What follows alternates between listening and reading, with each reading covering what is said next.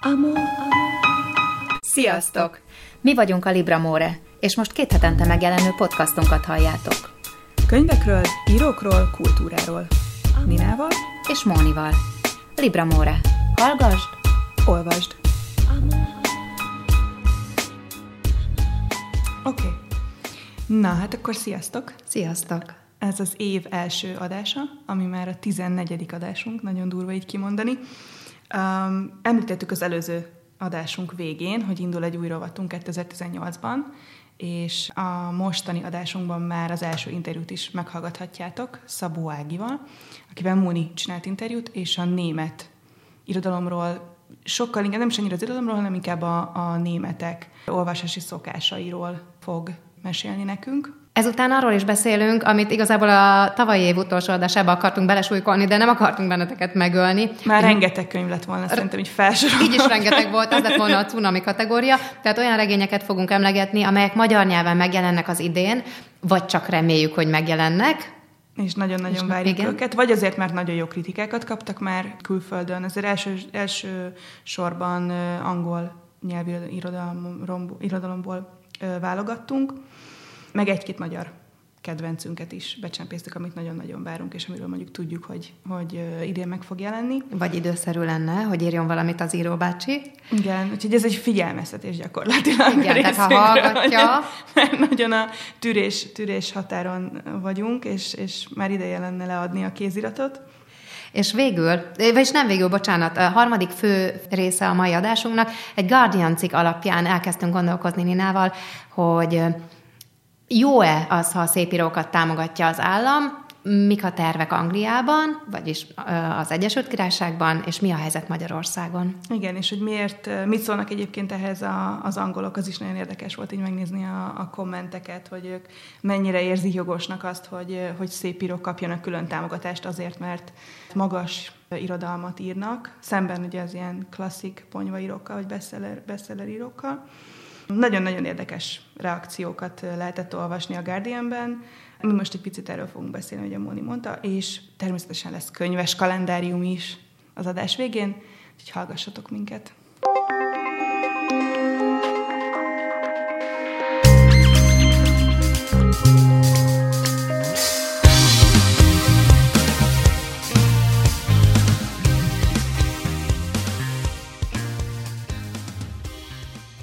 Útnak indul új sorozatunk, amit úgy hívunk házon belül, hogy civil a pályán, mert amint azt ígértük, minden hónapban egy barátunk vagy ismerősünk mondja el, hogy egy-egy jól körülhatárolható könyvtípusról vagy regénytípusról mit gondol, és hogy mik a kedvencei.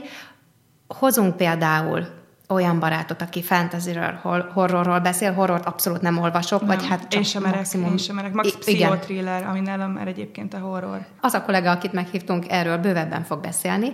Ezen kívül lesz egy spirituális irodalomban, szép irodalomban otthon levő barátom is, lesz valaki, aki valószínűleg még nem döntött el a nagyregényekről, a kortás nagyregényekről Tök jó. beszél. Ugorra nagyon kíváncsi vagyok. Lesz két vagy három latin irodalmasunk, és te is hozol embereket, akik például... Igen, az a vicces, hogy én egyébként pont, hogy nem a, nem a civil, civilek táborát fogom erősíteni, bár tényleg ez a rovatunknak a neve, hogy legalábbis így a Moni elkeresztelte, mert nekem elég sok könyvkiadásban dolgozó ismerősöm van, tehát szerkesztők, kiadóvezetők, és nagyon-nagyon érdekes lehet szerintem sok ember számára az, hogy ők, ők mit csinálnak, amikor dolgoznak, nem akkor, amikor nem dolgoznak, hanem amikor dolgoznak, és hogy milyen gyakorlatilag így belülről egy könyv születése, meg egyáltalán egy ilyen könyvkiadói munka, meg élet. Ezt nagyon várom. Egyébként te is beszélhetnél egyszer arról, hogy hogy megy egy műfor. Tehát, hogy az nagyon... Mert hogy az mi, lehet, mi sem beszéltünk még a, nem, erről. Nem, nem, nem, mert ez egy olyan fura lett volna. Nekem, nekem egy kicsit furcsa érzés, így ilyen ön, önreklámozás. Bár ez végig is nem az önreklámozás Pontosan. lenne, hanem inkább nagyon egy érdekes. Ilyen, Aha. egy ilyen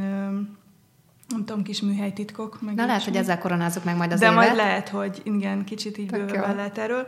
És, és ugye van, vannak nyilván, van egy csomó tök jó magyar nyelvű podcast, és például a Popkult Csajok, stb. podcastnak az egyik tagjával én például egy munkahelyen dolgozom, hm. úgyhogy már ebből is adódik, hogy, hogy legyen közös podcastunk, de természetesen a tematika tematikai átfedések miatt is nagyon szeretnénk összehozni egy, egy közös adást, úgyhogy ez is várható még, még az idén. Szuper, viszont most Szabó Ágit hallgatjuk, aki Németországban, Berlinben él jó néhány éve, és menekülteket tanít németre, valamint újságíró is, filmekkel, politikával, mindenfélevel foglalkozik újságíróként, és nagyon érdekes, mert eredetileg arra kértem meg, hogy a kortás német irodalomról, vagy hát egyáltalán német irodalomról beszéljen nekünk, és hogy miket szeret olvasni. Most ehhez képest látszik, hogy újságíró a, a németek olvasási szokásairól, olvasási kultúrájáról is nagyon sokszor esik. Elég érdekes a sikeredett a nyitóinterjúnk, úgyhogy most hallgassátok Szabó Ágit. Sorozatunk első részének vendége Szabó Ági barátnőm, aki Berlinben, évek óta Berlinben élő újságíró és német tanár, és Ági először is nagyon köszönöm, hogy az évet velem kezded, január 1 van, és egy irodalmi kezdőrugást adunk 2018-nak.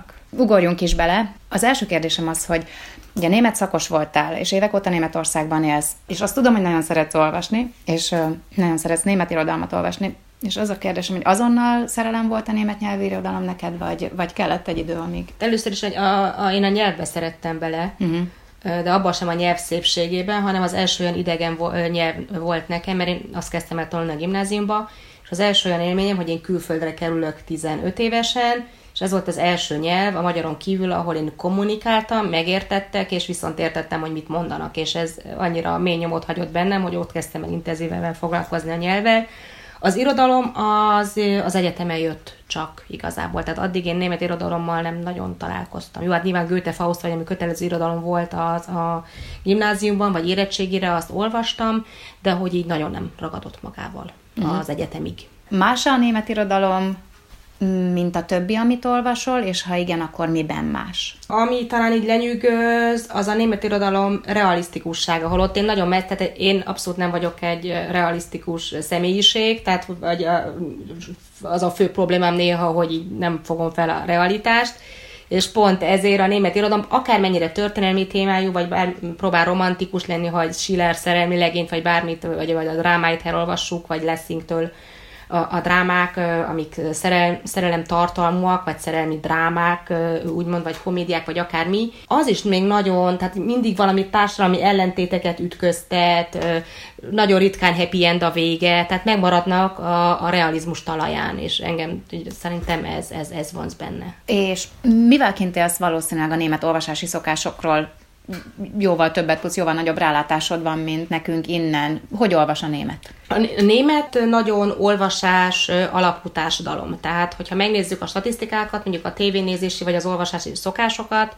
nagyon kevés az eltérés. Tehát nyilván többen néznek televíziót, de nem akkora a, a szakadék az olvasás és a tévénézés közt, mint mondjuk más európai országokban. És ha megnézzük a könyvkiadási statisztikákat, minden évben egy százalékkal nő a könyvkiadók bevétele. Tehát azt jelenti, Hoppá. hogy van kereslet az irodalomra, vásárolnak könyveket, és ha mondjuk utazom reggel csúcsidőben, vagy este csúcsidőben a metrón, amikor a legtöbb ember látod, ami nyilván reprezentatív, akkor azt látod, hogy nem smartphone-ok, van az is nyilván az emberek kezében, de nagyon sokan könyvet és újságot olvasnak még mindig a metron. Ha állnak, akkor is az emberek kezében, akkor is inkább könyv van. Tehát arra használják ezt az időt, hogy olvassanak.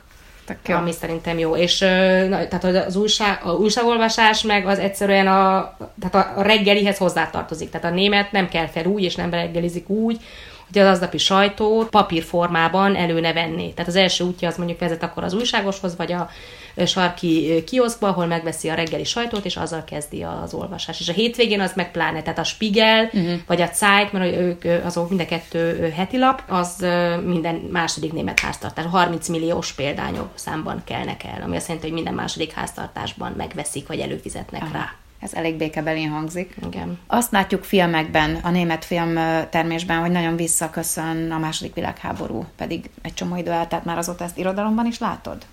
Mondjuk én is több filmet fogyasztok, mint, mint irodalmat, azért azt kell, hogy mondjam, egy filmes újságíró voltam itthon, meg gyakran még kint is írok kultúráról, főleg filmekről, de például az elmúlt évek legnagyobb sikere volt Timur Fermes, vagy Vermes, mondhatjuk magyarul is, hiszen az apukája magyar Timurnak, 56-ba hagyta el Magyarországot a forradalom után, és ő írt ugye arról a jelenségről, hogy mi lenne, ha egy 2012-es könyvről beszélünk egyébként, hogy mi lenne, ha Hitler ma visszatérne közénk, hogy ő, ő hogy reagálna, mi hogy reagálnánk, és nem akarom lelőni a poént, de tehát nyilván szatir, szatirikus műről van szó, és az elején, ami, ami nagyon megfogott engem a regényben, meg a filmben is, hogy az elején tényleg viccnek fogott fel, és ugyan érzed, hogy egyre komolyabb, és egyre nagyobb, tehát ahogy visszatér, az egyre reálisabb, hiszen egyre többen térnek oda-vissza, ahol abba hagytuk 45-ben, de még mindig nevetsz rajta, és akkor a vég, egészen a végéig, és ott, ott egy mondatot mond a végén Hitler, és attól így az arcodra vagy a mosoly, és azzal át is írod az egész történetet ahol elkezdte. Tehát pont ezért mondom, hogy ez a vidámság, vagy amikor még komédiát vagy szatirát írnak, az is annyira realisztikus alap, vagy az is annyira, tehát a vég, a vég, végkisengése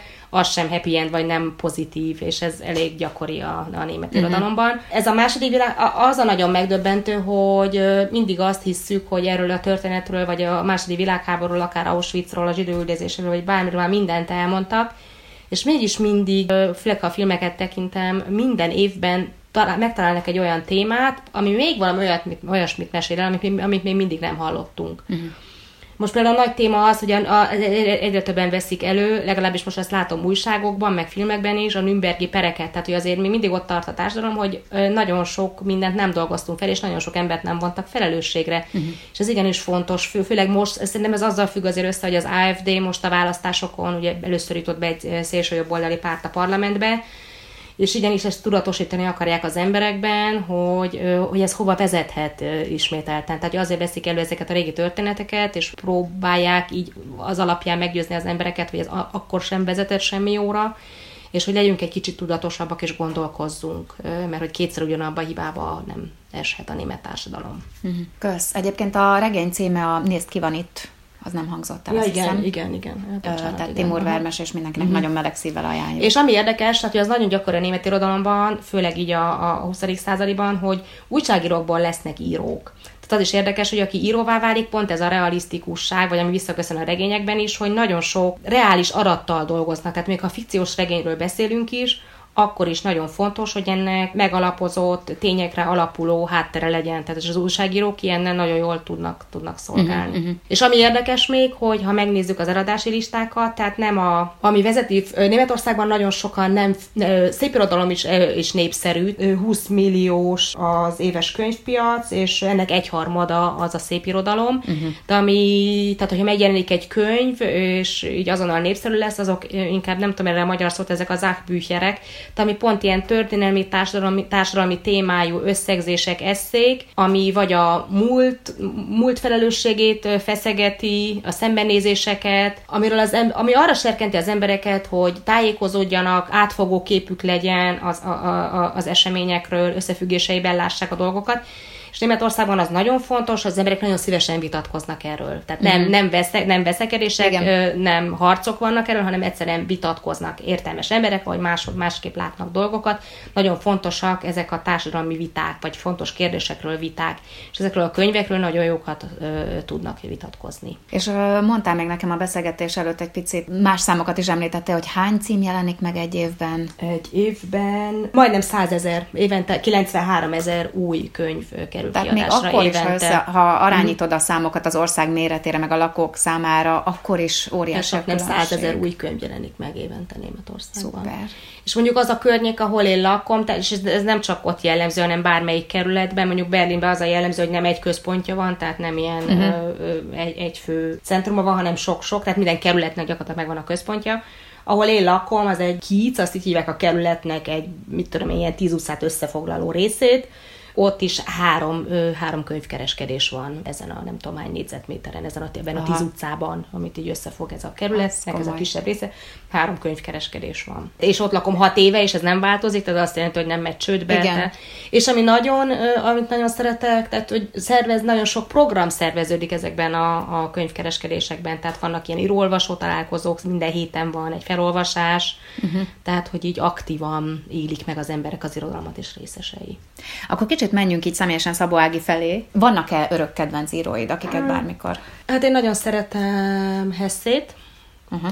Uha. Hesse nagy kedvencem. Igen, Most... és az osztrák irodalom, én Thomas Bernhardból írtam annó a diplomamunkámat. Őt is pont emiatt a realisztikussága miatt nagyon szeretem, csak hát hogy ő meghalt, tehát ő tőle újat, és annól mm. elolvastam mindent, amit ő, ő, ő, publikált, tehát tőle újat nem tudok olvasni. Egyébként egy picit álljunk meg, hogyha valaki most, most venne kezébe először Hessét meg Thomas Bernhardot, akkor mit ajánlanál topnak tőlük? Hessétől én az üveggyöngyjátékot szeretem nagyon. Uh-huh. De mondjuk nem azzal kezdeném, tehát hogy azért az már egy nehezebb mű tőle.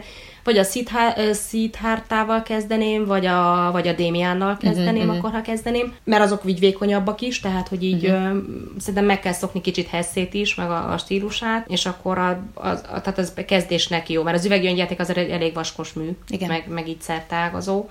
És például azt tudom, hogy én annó azért mentem el Amerikába, mert nem volt időm elolvasni az üveggyöngyjátékot, és akkor így jött egy olyan lehetőség, hogy lehetek babysitter egy háztartásban, és az volt a fő motivációm, hogy de jó, mert végre lesz időm elolvasni az üveggyöngyjátékot. És a bőröndömben nem volt, tehát hogy sok ruha meg minden volt, és az üveggyöngyjáték az ott volt velem. De ami, ami Bernhardban egy kicsit talán szerencsésebb, hogy ő nem ír vaskos műveket. Tehát, oh, hogy aha. így... Tőlem mondjuk nekem az elsőt fogom az idén elolvasni, mi legyen az első nekem? Hát én a Heldenplácot, a hősök terét szeretem nagyon. Tehát uh-huh. az is pont arról szól, hogy Ausztriában, ugye Ausztria is, aki önként és dalolva csatlakozott a második vagy a harmadik birodalomhoz, tehát a hitleri birodalomhoz. Ott menekülnie kellett egy testvérpárnak, akik zsidó származásúak voltak, Oxfordban professzorok lettek, sokra vitték, és ahogy visszatérnek, hogy milyen megdöbbentő az, hogy a társadalom gyakorlatilag a fű alatt, de nem sokat változott. Aha. Tehát, hogy ez a ez a zsidózás, a, a nacionalizmus, ami az osztrákokat is minden más nemzet fölé helyez, hogy ez mennyire élénk, és mennyire uh-huh. él még a mai napig. És ez Bernhard ugye nem most írta, amikor ez politikában is most már abszolút látható Ausztriában, hogy a szélső jobb hogy erősödik, és hogy van egyre nagyobb szavazóbázisa, ezt Bernhard ezelőtt 20-25 évvel írta meg a Heldenplatzot. Tehát már ő, ő, ő olyan dolgokra tapintott rá annó, és érezte meg, hogy ez szunnyadó vulkán, de hogy ez ki fog törni Ausztriában, és ez ilyen, nem is szeretik az osztályok őt egyébként, mert egy ilyen állandó, ilyen arculcsapás. Aha. És ő, tehát végig őt nemzetgyalázónak tartották, hmm. Nezbes Mutzer, ami mit tudom, az hogy hívott, amikor a saját fészkedbe piszkítasz, tehát hogy mindenfélét mondtak Bernhardra is pont azért, mert a polgárságot, ami ott, tehát hogy már az arisztokrata réteg nincs, tehát a, a polgári réteget csak így, a városokat, Bécset vagy Grácot talán úgy hívja a művelyen, hogy kulturlóze, kloáke, tehát ilyen szent csatorna. Bájos. Ö, igen, tehát hogy így azért ö, nagyon röviden, nagyon tömören, de nagyon érdekes tükröt tart ő azért a német, vagy az osztrák társadalomnak, és ezért nem is nagyon szerették. Ifjabb titánokból kiket tudsz ajánlani nekünk? Hát a legolvasottabbak kint is, meg talán leg, amit nagyon sok nyelvre lefordítottak, és világszinten is híresek lettek, a Daniel Kehlmann világ fölmérése, és Wolfgang Herrndorfnak a Csík, ami egy ifjúsági regény. Ezt nagyon jól adja vissza ezt a, a német multikultit, amikor így két fiatal összetalálkozik két különböző kultúrából, és hogy ez egy, egy német, egy nagyon német fiú, és egy másik kultúrából jövő, ezt most nem akarom lelőni, összetalálkoznak, és hogy hogy, hogy alakítják egymást, vagy hogy ki mit tanul a másiktól, hova viszi el, milyen utakat járnak be együtt ami azért nagyon aktuális most mm. Németországban. És pontosan, mivel azt megfigyelhető, de szerintem az is ilyen világmérő tendencia a fiatalok körében, tehát ott esik vissza azért az olvasás. Ez a regény pontosan őket szólítja meg, tehát hogy az, ez nem tudatos, film is készült belőle, ami egy török, német-török rendező, Fatih Akin filmesített meg, és az Akin is ugye elég jó név Németországban, tehát rá sokan bemennek a moziba ami még kint egyébként jó, tehát minden, ami így irodalmi szinten valahol befut, azt így igyekeznek megfilmesíteni, és, és még, több, még több embert megszólítani általa, és az is megfigyelhető általában, hogy utána az irodalom még egy évet befut, amikor a film is sok embert már megszólított, vagy jól szerepelt a mozikban, akkor erre rájön még az, hogy utána még többen elolvassák Aha, a könyvet. Igen. Tehát ez motiválja az embereket gyakorlatilag. És hát ugye a német nyelvű irodalom kapott egy Nobel-díjat is. Ja igen, hát F.D. Jelinek, ugye osztrák. Hát Jelinek ez a nagyon furcsa, a, ami szerintem, én, én, én mondjuk nagyon szeretem a műveit, főleg a, a zongora tanárnőt, de, de a drámáit is, főleg színpadon. Uh-huh. És az mondjuk lehet róla tudni, hogy ő úgy ír, hogy tehát ő akkor megkapja a megbízást, hogy írjon egy darabot, akkor még nincs kész a darab. Te, és ő, mikor elkezdik próbálni, még akkor sincs kész. Tehát, hogy így közben, Aztán. tehát, hogy ilyen nagy meglepetés mindig azoknak is, aki rendezi, annak is, aki játsza, mert hogy az nagyon ritka, hogy nála egy mű csak úgy készen van, és akkor így ez leteszi az asztalra, hogy tessék, itt van akár még színháznak. Ami, mit akart? Ja, Jelinek, tehát az a, az a jelenség, hogy őt nagy, tehát nagyon titokzatos, nagyon ritkán jelenik meg bárhol, nagyon ritkán ad interjút, nagyon keveset tudni róla, és szerintem mindenki, aki jó, őt olvassa, így ezt az, tehát őt, mint em, tehát személyiséget próbálják megfejteni a műveink keresztül, mert hogy nem tudni róla gyakorlatilag, mint egy kicsit olyan, mint egy ilyen gespenst, az, hogy mondják szépen, ilyen szellem, ilyen szellemlény, Aha. aki így van is, meg nincs is. Szerintem ez a titokzatosság ez nagy részben hozzátesz a, ahhoz, hogy olvassuk a műveit, és így próbáljuk őt megfejteni, hogy ki is lehet ez a titokzatos nő akiről így nagyon nem tudunk semmit. Hát ő párkapcsolatban elég jól lehet, mert a, ugye a titokzatosság az mindig vonzóvá teszi. Az... tehát hogy van. ő is egy újságíróval él együtt, igen, tehát oh. a férje újságíró, azt lehet róla tudni. Hát a mm. házasság is olyan egyébként, hogy mindig alakul, nem lehet a végét igen. tudni, tehát hogy... Tehát ő tényleg az, aki így be van zárkozva egy elefántcsontoronyba, és akkor ott hm. éppen ami eszébe jut, vagy igen. Hm. Hm. Na jó, hát akkor nem is nyúzlak tovább január 1-én. Utolsó kérdésem az, hogy a legjobbkor tesszük fel ezt a kérdést magunknak, hogy mi az, ami rajta van a bakancslistánkon, régóta halaszgatjuk, de az idén el fogjuk olvasni. Mondj egy olyan regényt, vagy egy írót, akihez hozzá akarsz nyúlni az idén. Hát az biztos, hogy mondjuk az évek óta listám, hogy újra olvasom az üveggyöngyjátékot. Aha. Szerintem újra jó lenne megpróbálkoznom Pamuk, Pamukkal őt feladtam. Nem mindegy, hogy melyik írónál mivel kezdett. Uh-huh. Nagyon nem. A Faustot is újra olvasnám. Azt hiszem, hogy, tehát, hogy én, én, én vissza, tehát a régiekhez Aha. nyúlnék, uh-huh. nyúlnék uh-huh. most is vagy ö, nekem kimaradt egy kicsit ez a skandináv irodalom, tehát uh-huh, hogyha uh-huh. ha indulnék, akkor arra. És amit szeretnék, tehát hogy egyelőre újságot olvasni sem nagyon van, tehát nekem uh-huh. ez a reggel és kinyitom a, az aktuális napi újságot, ez kimarad, de ezt legalább hétvégén szeretném bevezetni. Tehát, hogy így én is előfizetek a cájtra, tehát, hogy akkor egy szombat, vagy vasárnap reggelt az tök jó volna úgy kezdeni, Aha. hogy Igen. akkor a, a reggeli mellett az legalább a főcímeket elolvasom, vagy belemélyedek egybe, ami igazán érdekel. Ja, ja. Hát akkor nagyon jó olvasást az idénre, és nagyon köszi Ági, hogy eljöttél hozzám. Nagyon szívesen máskor is.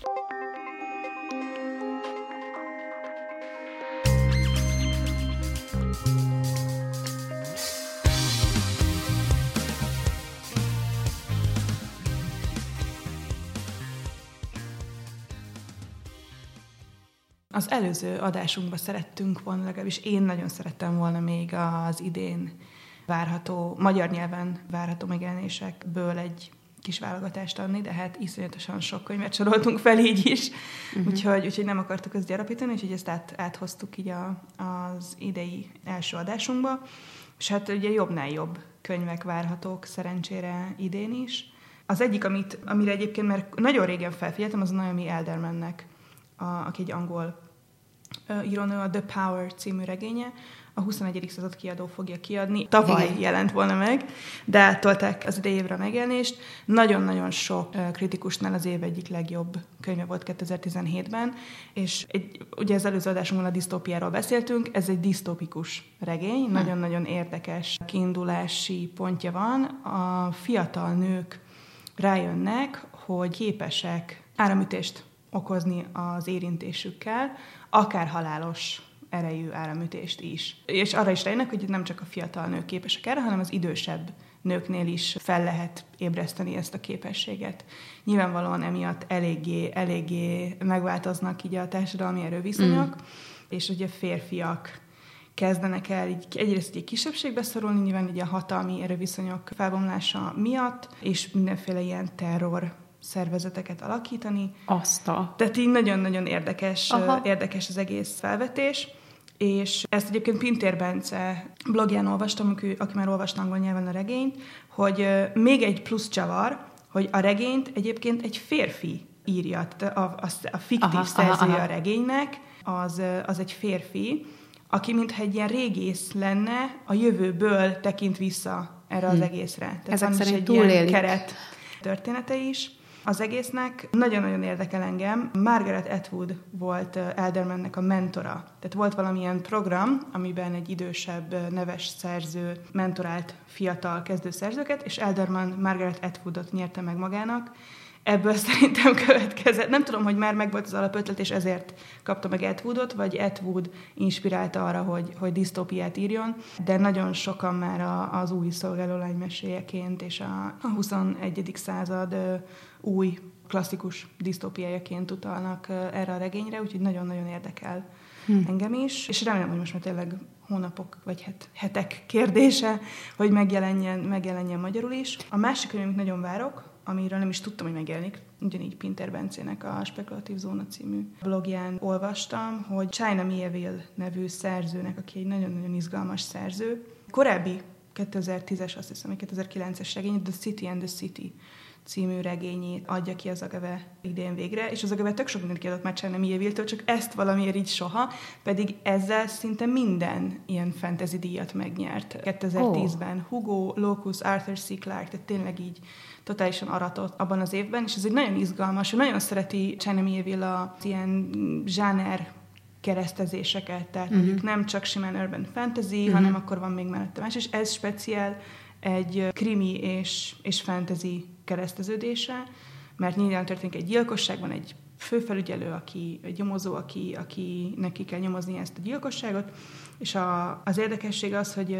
az The City and the City, mert van egy város, és van egy testvérváros, vagy egy iker, egy twin hmm. city, hmm. ami pontosan ugyanilyen, ugyanazt a földrajzi helyet foglalja el, de olyan ö, feszültségek és olyan ellentétek vannak a város lakói között, hogy nem vesznek, nem vehetnek tudomást egymásról. Tehát gyakorlatilag, mintha láthatatlanok lennének egymásnak, ami, ami totálisan Aztán. abszurd, és teljesen tényleg weird fiction kategóriába sorolható ugye a kiindulás. Úgyhogy ezt nagyon-nagyon várom ezt a regényt.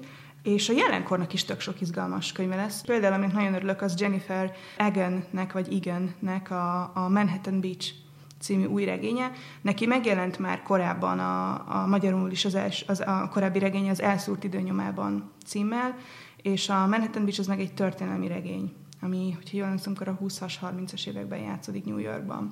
És ezt is nagyon szerették Amerikában a, a kritikusok, tehát nagyon-nagyon népszerű volt. És Hánkánnak ugye a növényevét mi is nagyon szerettük, neki Aha. is ilyen új könyve a jelenkornál oh. idén, úgyhogy ezt is nagyon várom. És hogy a magyarokról is beszéljünk egy kicsit. Térei János, mindig, amikor veszek egy valamilyen ilyen irodalmi folyóiratot, akkor lehet olvasni az új készülő térei regényből egy-egy részletet, ami a Káli Voltak címet viseli. Színésztekről szól alapvetően, mai magyar ö, helyzetet, meg, meg így a, a művész világot bemutató, meg nyilván nem csak azt, hanem ugye a társadalmi viszonyokat, ugye a főváros, vidék, közti szembenállás, vagy egyáltalán ilyen, ilyen feszültségpontok, vagy hát ilyen, ilyen érzékenyebb pontok vannak.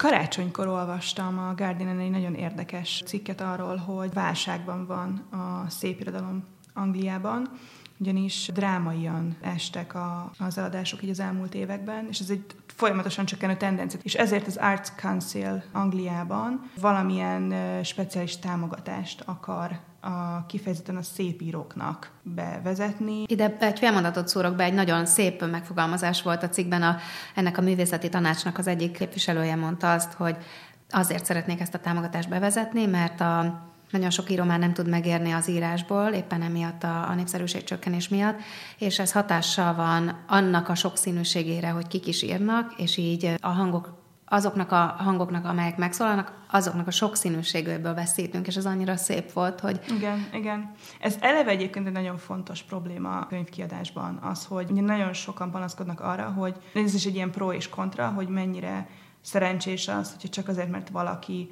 nem fehér férfi, hanem fekete, vagy akár valamelyik másik kontinensről származó író, és, és hogy csak ezért kiadni például a könyveit, az mennyire jó, hogyha mondjuk nem biztos, nem feltétlenül jó annyira a könyvei, viszont megfelel ezeknek a kritériumoknak, hogy, mm. hogy kiadják, hogy ez mennyire torzítja mondjuk az irodalmat, vagy nyomja egy, egy olyan irányba, ami nem szerencsés, vagy, vagy pont, hogy, pont, hogy sokkal többet kellene, sokkal nagyobb hangsúlyt kellene ezekre a szerzőkre fektetni, nem csak az esélyegyelőség miatt, hanem pont emiatt, amit, a, amit te is említettél. És egyébként a, a cikk első bekezdésében miután a cikkírója felvezeti ezt, hogy ez a terv a művészeti tanács részéről, ő azt mondja, hogy szerinte pedig inkább azt kellene, hogy megtanuljanak az írók újra írni, mert a cikk címe az, hogy van-e értelme támogatni azokat az írókat, akik igazából már a cselekménnyel nem tudnak igen. mit kezdeni, és nem tesznek igen. cselekményt igen. a regénybe.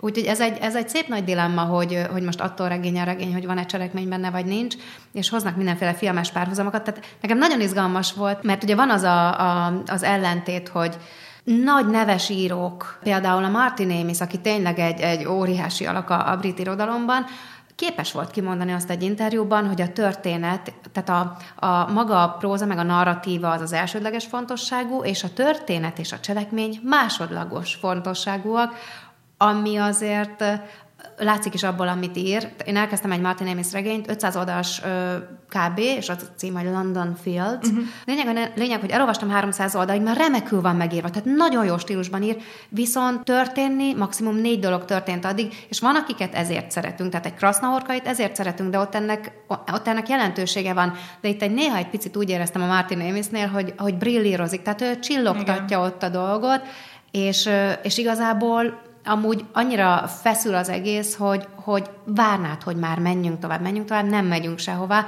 Te hogy vagy ezzel? Itt visszakanyarodnék, pont, pont a Guardianban megjelent, ugye rengeteg, rengeteg cikk jelent meg ennek kapcsán a Guardianben, nem csak olvasói levelek, hanem ugye írók mondták el a véleményüket, volt, aki ugye rákontrázott, hogy szerint van, aki szerint mindenképpen támogatni kellene, akkor volt, aki erre azt mondta, hogy nem, pont azért, amit te is mondtál, mert, mert ez, egy, ez egy tünet gyakorlatilag, és annak, annak, annak a tünete, hogy konkrétan nem írnak jó történeteket, elég jó történeteket, mert itt arról van szó, hogy nem általában a, a szép irodalom esik folyamatosan azoknak az olvasottsága, mert, mert a zsánirodalom, mondjuk a fantasy, a krimik, uh-huh. ugye a krimik, uh-huh. ugye a mhm. lányavonaton, az hatalmas bestseller volt. A Holtadiglon ugyanígy hatalmas bestseller volt éveken keresztül.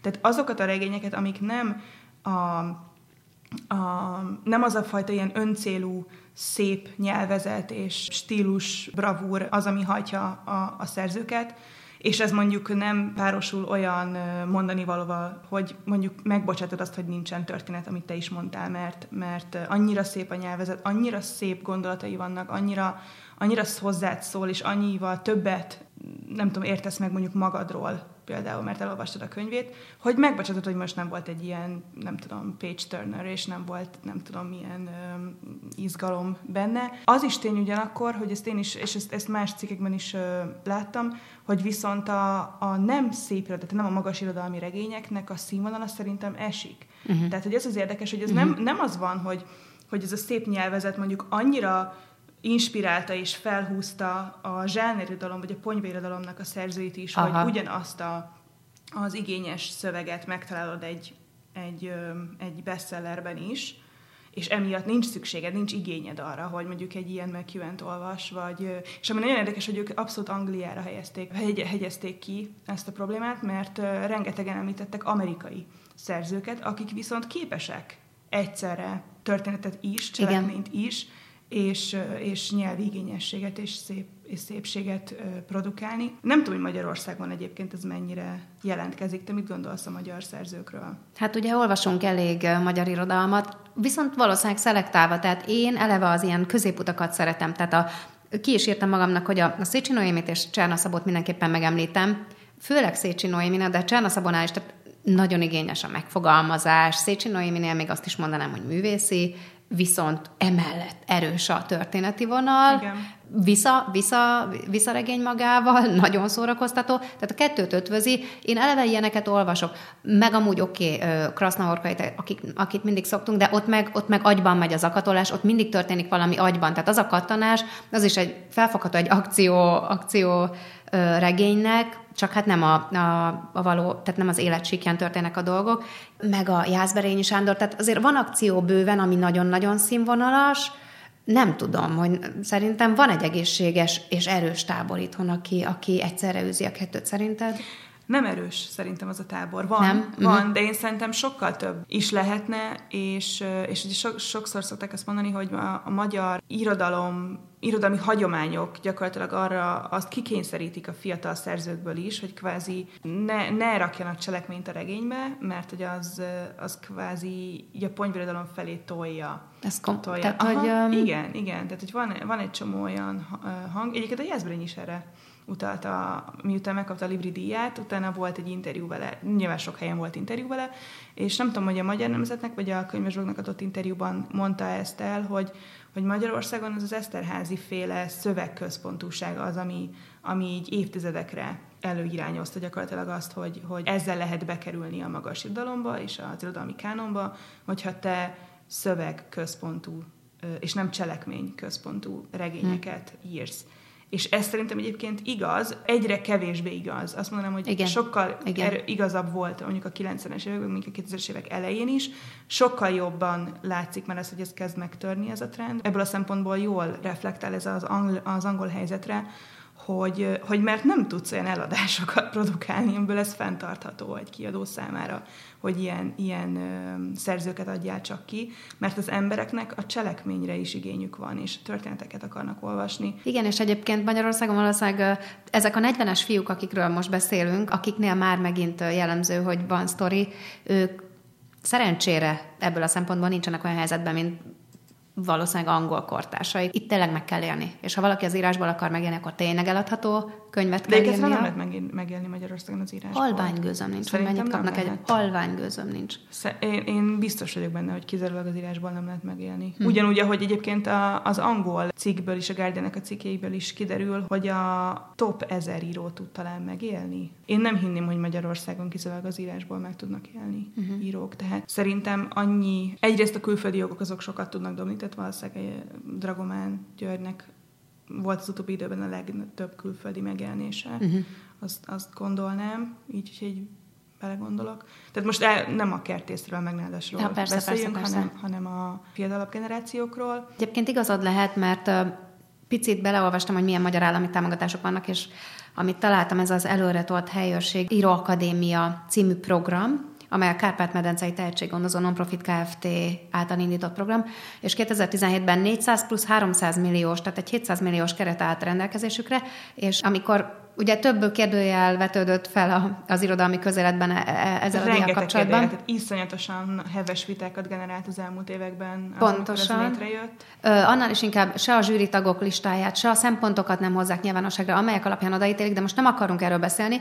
Amiről beszélni akarunk, hogy itt a, a top regény, tehát a, a győztes regény 5 millió forintot ér, ér és ezt két évente hirdetik meg, és a cikkben azt írták, hogy ez óriási, tehát ez egy akkora összeg, és azt mondták, hogy az átlagíró, aki elismert író, a kiadótól 500 ezer forintra számíthat elszámoláskor, ami nekem nagyon kevés, tehát egy regényért 500 ezer forint, de hát ez az volt a cikkben. Aha. Igen, tehát most azért nyilván nem a, a legismertebb, meg legnevesebb magyar szerzőkről van szó. Mondj egy neki... írót, aki szerinted átlagíró, és szerinted az 500-as kategóriába eshet bele. Tehát mondjuk Szécsi Noémi már nem átlagíró? Hát, Hát én szerintem ő többet. Aha, aha, de hát az, de nem, ennyire nem látok bele. Tehát, de ha megnézed egyébként a, a könyveknek, a, az is például tök árulkodó, hogy kb. minden magyar író könyvében, amikor van új megjelenése, ott van, hogy az NKA igen, igen, igen, igen, támogatta, igen. vagy a Goethe Institút, vagy Ez a nem tudom van. melyik. Tehát, hogy mindenkinek volt, vagy ilyen rezidens program, tehát Ez így külföldön van. voltak.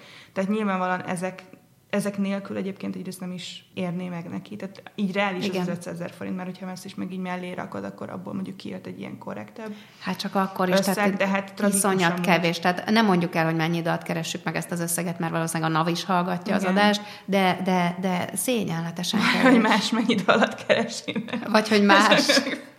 ja, tehát ne, nem magunkat. Főleg nem, nem, de nézzük azt, hogy mi, mi, mennyire szerencsés az, hogy állami, állami támogatással próbáljunk segíteni a kultúra helyzetén. Ez ugye nagyon nem volt szerencsés a, a legtöbb a Guardian által megkérdezett író és, és az olvasók szerint sem. Viszont azért teljesen ezzel se, az, az, azért nagyon nehéz ez a kérdés, mert mind a két felé lehet erősen érvelni. Tehát nem biztos, hogy a szerző és a művének a színvonal tehet arról, hogy nem fogy. Tehát ha valaki mögé kevesebb, kisebb marketinggépet uh-huh. állítanak, vagy igen. attól, hogy az nagyon pici embercsoportnak tetszik, és nem tartja el magát a könyv, attól, attól lehet, hogy egy iszonyat színvonalas, tehát a piac nem feltétlenül kell, hogy Persze. átlátható, igazságos, tudom, hogy semmilyen támogatás nem igazságos, de egy a lehető legigazságos, igen, igen, támogatás, állami támogatás nem feltétlenül káros, nagyon oda kell figyelni, és nagyon, tényleg nagyon sok ember kell, hogy részt vegyen a kidolgozásában. Én azért azt mondom, hogy, hogy sokaknak az az egyetlen esélye, nem azt mondom, hogy halálukig ebből éljenek és nyugdíjat kapjanak belőle, de mondjuk egy esélyt, adhat az állam, uh-huh. de nem uh-huh. szelektíven.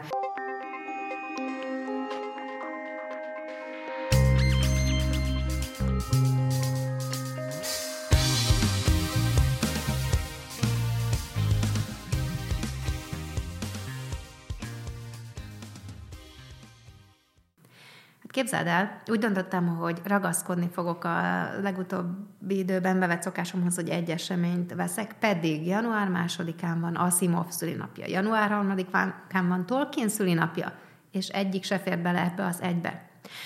Nem tudom, hogy tudod-e, volt egy olyan angol írónő, aki a saját idejében, ez a századforduló volt, a 19. és a 20. századfordulója, több könyvet adott el, mint Doyle, Conan Doyle, Wells és Kipling összesen. Az, nem az Orci volt? Baroness Orci. Képzeld el, Marie Corelli.